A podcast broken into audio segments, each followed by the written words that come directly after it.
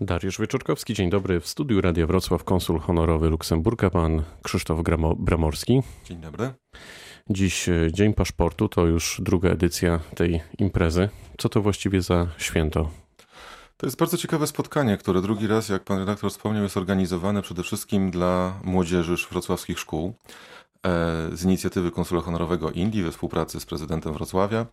E, I to jest chyba jedyna okazja, żeby spotkać w jednym miejscu, w jednym czasie praktycznie wszystkich konsulów honorowych, e, którzy urzędują we Wrocławiu, zapoznać się z konsulatami, zapoznać się z krajami, bo każdy konsulat e, przygotowuje prezentację swojego kraju. I stąd też nazwa Dzień Paszportów, ponieważ e, każdy uczeń otrzymuje taki symboliczny paszport, na stoiskach konsulatów zbiera pieczątki, no niegraniczne, ale, ale związane z wizytą jakby w przedstawicielstwie danego kraju. Informuje się o tym, rozmawia, bierze udział w różnych konkursach. Także impreza, która przybliża tą taką taką międzynarodową popularność Wrocławia już naszej młodzieży. I jak ci młodzi wrocławianie reagują? E, bardzo żywiołowo, bo trzeba powiedzieć, że są tam też takie różne oferty muzyczne, właśnie konkursowe. Jest duże zainteresowanie, naprawdę duże zainteresowanie. E, czasami oczywiście pytania e, bardzo różne, zaskakujące. No, w stosunku na przykład do kraju, który ja reprezentuję, ogromną popularnością, czy, ciekawe, czy ciekawość, cieszy się, czy ciekawość wzbudza rodzina królewska, bo to zawsze jest, prawda, jakaś pełna, pewna aura tajemniczości. Ale y, y, młodzież jest w różnym wieku i, i czasami te pytania są bardzo poważne, dotyczące właśnie jakichś e, możliwości e, ruchu bez, e, bezwizowego, prawda, zwiedzania, odwiedzania, współpracy nawet gospodarczej. Czyli odwiedzający są zaangażowani i trzeba się trochę postarać. Są zaangażowani i są przygotowani, tak. Co pan przygotował w tym roku? W tym roku pokazujemy Luksemburg jako kraj atrakcyjny, jako taki mały kraj w centrum Europy, od którego też dużo się zaczęło i w którym dużo się dzieje. To jest oczywiście przekaz odrobinę poważniejszy, bo nawiązuje do obecności w Luksemburgu instytucji unijnych, nawiązuje do tego, że jest to centrum finansowe, nawiązuje do tego, że jest to centrum gospodarcze, ale mówimy też o, o rzeczach, które interesują chyba, no, zwykło się stereotypowo mówić każdego chłopaka, ale dziewczyny nie są tutaj wyjątkami, mianowicie o kosmosie. Dlatego, że e, akurat ta branża e, jest w Luksemburgu bardzo silna i dobrze reprezentowana. Okazuje się, że dolnośląskie firmy w tym zakresie też nawiązują bardzo ciekawą współpracę. I co z niej wynika? Z tej współpracy wynika e, e, przede wszystkim udział w dużych przedsięwzięciach. E, kiedy ja zacząłem interesować się tą branżą, spotykałem się kilka lat temu, jest to siódmy rok pełnienia przeze mnie funkcji konsula Luksemburga, ze startupami działającymi we wrocławskich parkach technologicznych. Które, no to jesteśmy silni, to na pewno. W startupach tak, ale już startupy działające czy aspirujące do branży kosmicznej, to była dla mnie przynajmniej nowość, dla nich okazuje się nie. Dzisiaj część z tych firm to są poważni gracze współpracujący z największymi potentatami na tym rynku. Zresztą y, te skojarzenia są takie bardzo proste. No, y, część z nas pamięta jeszcze początki telewizji satelitarnej. E, Astra to jest nic innego jak firma luksemburska, która umożliwiała nam dostęp do świata. To ważne, żeby tego typu inicjatywy miały miejsce, takie jak Dzień Paszportu? Oczywiście, to jest y, naprawdę jedna z niewielu możliwości, żeby pokazać, jak bardzo istotne jest to, że w danym mieście, w danym regionie reprezentowane są państwa, bo E, oczywiście mówimy tutaj w gruncie rzeczy o większości konsulatów tak zwanych honorowych, tylko e, to trzeba też sobie uświadomić, że honorowość konsulatu nie polega na tym, że jest on mniej wartościowy jako, jako przedstawicielstwo konsularne. Jest to taki sam urząd konsularny jak każdy inny konsulat zawodowy, a różni się tylko tym, że konsul w odróżnieniu od konsula zawodowego nie pobiera wynagrodzenia za swoją działalność. Natomiast jeżeli chodzi o prawa, obowiązki, e, zakres działalności, jest to dokładnie to samo. Także to, że mamy we Wrocławiu ponad 20 konsulatów, w tym him. Jeden konsulat generalny zawodowy Niemiec i wicekonsulat zawodowy Węgier, a reszta to są przedstawicielstwa honorowe, jakby nie umniejsza tej rangi, natomiast świadczy o tym, że miasto i region cieszą się ogromnym zainteresowaniem wśród państw, które chcą tutaj mieć swoje przedstawicielstwo. No właśnie, 20 e, placówek e, tego typu, też liczyłem przed e, spotkaniem z panem, to jest mniej więcej taka średnia krajowa, jakbyśmy się porównywali chociażby z Krakowem albo z Poznaniem, czyli nieźle. Co możemy załatwić w takim konsulacie? To już zależy od tego, jaki to jest kraj. Na przykład, jeżeli chodzi o kraje unijne, oczywiście odpadła nam po przystąpieniu do Unii Europejskiej, cała działalność typowo konsularna, czyli wizowa, związana z podróżowaniem, którą też e, część konsulatów wykonywała na zlecenie ambasad czy konsulatów zawodowych.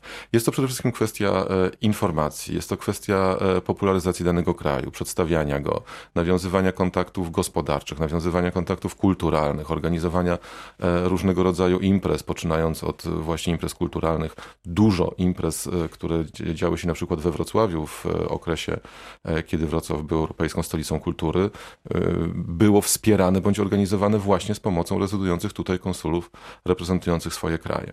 To jest kwestia misji gospodarczych, które są inicjowane bądź, bądź wspierane przez te konsulaty, więc paleta działań jest bardzo szeroka. A jak zostać konsulem w takim razie? No, tutaj zwykle inicjatywa jest po stronie państwa, które szuka sobie, wybiera taką osobę. Oczywiście często prosi o pomoc jednostki, organy działające w danym regionie, na danym terenie.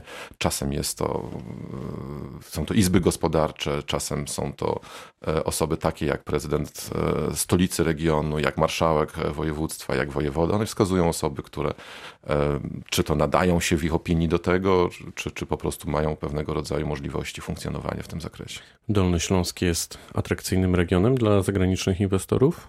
Jest bardzo atrakcyjny i to widać we wszystkich rankingach, czy krajowych, czy unijnych. Jako region plasujemy się na szczycie. Ostatnie rankingi unijne wskazują na nas praktycznie jako na czołowy region, na przykład w zakresie liczby nowo tworzonych miejsc pracy. Widać to zresztą po ilości inwestycji bezpośrednich i po ilości kontaktów gospodarczych nawiązywanych pomiędzy Dolnym Śląskiem, czy firmami Dolnego Śląska, a firmami zagranicznymi, ale też we współpracy regionalnej, którą rozwijamy. I z czego to wynika, jak pan myśli? Myślę, że tutaj czynników jest bardzo wiele i czasu nam zabraknie, żeby je wymienić, ale oczywiście mówi się o takich bardzo prostych i niezależnych od nas sprawach, jak chociażby usytuowanie, prawda? No naprawdę jesteśmy świetnie usytuowani, jeżeli chodzi o współpracę z, z regionalną z Europą zachodnią i południową, ale też Wrocław ma szczęście do konsekwentnej polityki regionalnej. Kolejni marszałkowie województwa bardzo konsekwentnie realizowali pewną wizję utworzy, przed, przekształcenia Dolnego Śląska w region nowoczesny, w region, który przyciąga branżę w danym czasie bardzo atrakcyjny. Kiedy w latach 90. postawiliśmy na automotive, profitujemy z tego tak naprawdę do dzisiaj, bo czołowe inwestycje z początków rozwoju po transformacji ustrojowej 89 roku, czyli nie wiem, Volkswagen, Volvo i tak dalej. Później tak dalej. Toyota. Później Toyota, w tej chwili Daimler. One, one, to, one nie tylko tworzą jakby zakłady, które są takim sztandarowe, sztandarowymi pozycjami, że tak powiem, na mapie Dolnego Śląska, ale one przyciągają poddostawców, one przyciągają firmy tej tak zwanej klasy średniej, które znowu tworzą setki miejsc pracy tak naprawdę i rozwijają branżę. Potem postawienie przez marszałka Cezarego Przybylskiego poprzez inicjatywę Doliny Innowacji na te nowoczesne technologie. No wreszcie, czy, czy ekologiczne, prawda, chwalimy się praktycznie w całej Europie klastrem Nutribiomet, który jest taką naprawdę jednostką, zresztą klastrem zakwalifikowanym do najlepszych w Polsce. No po wspomniany sektor kosmiczny, który na mapie Polski jest ewenementem.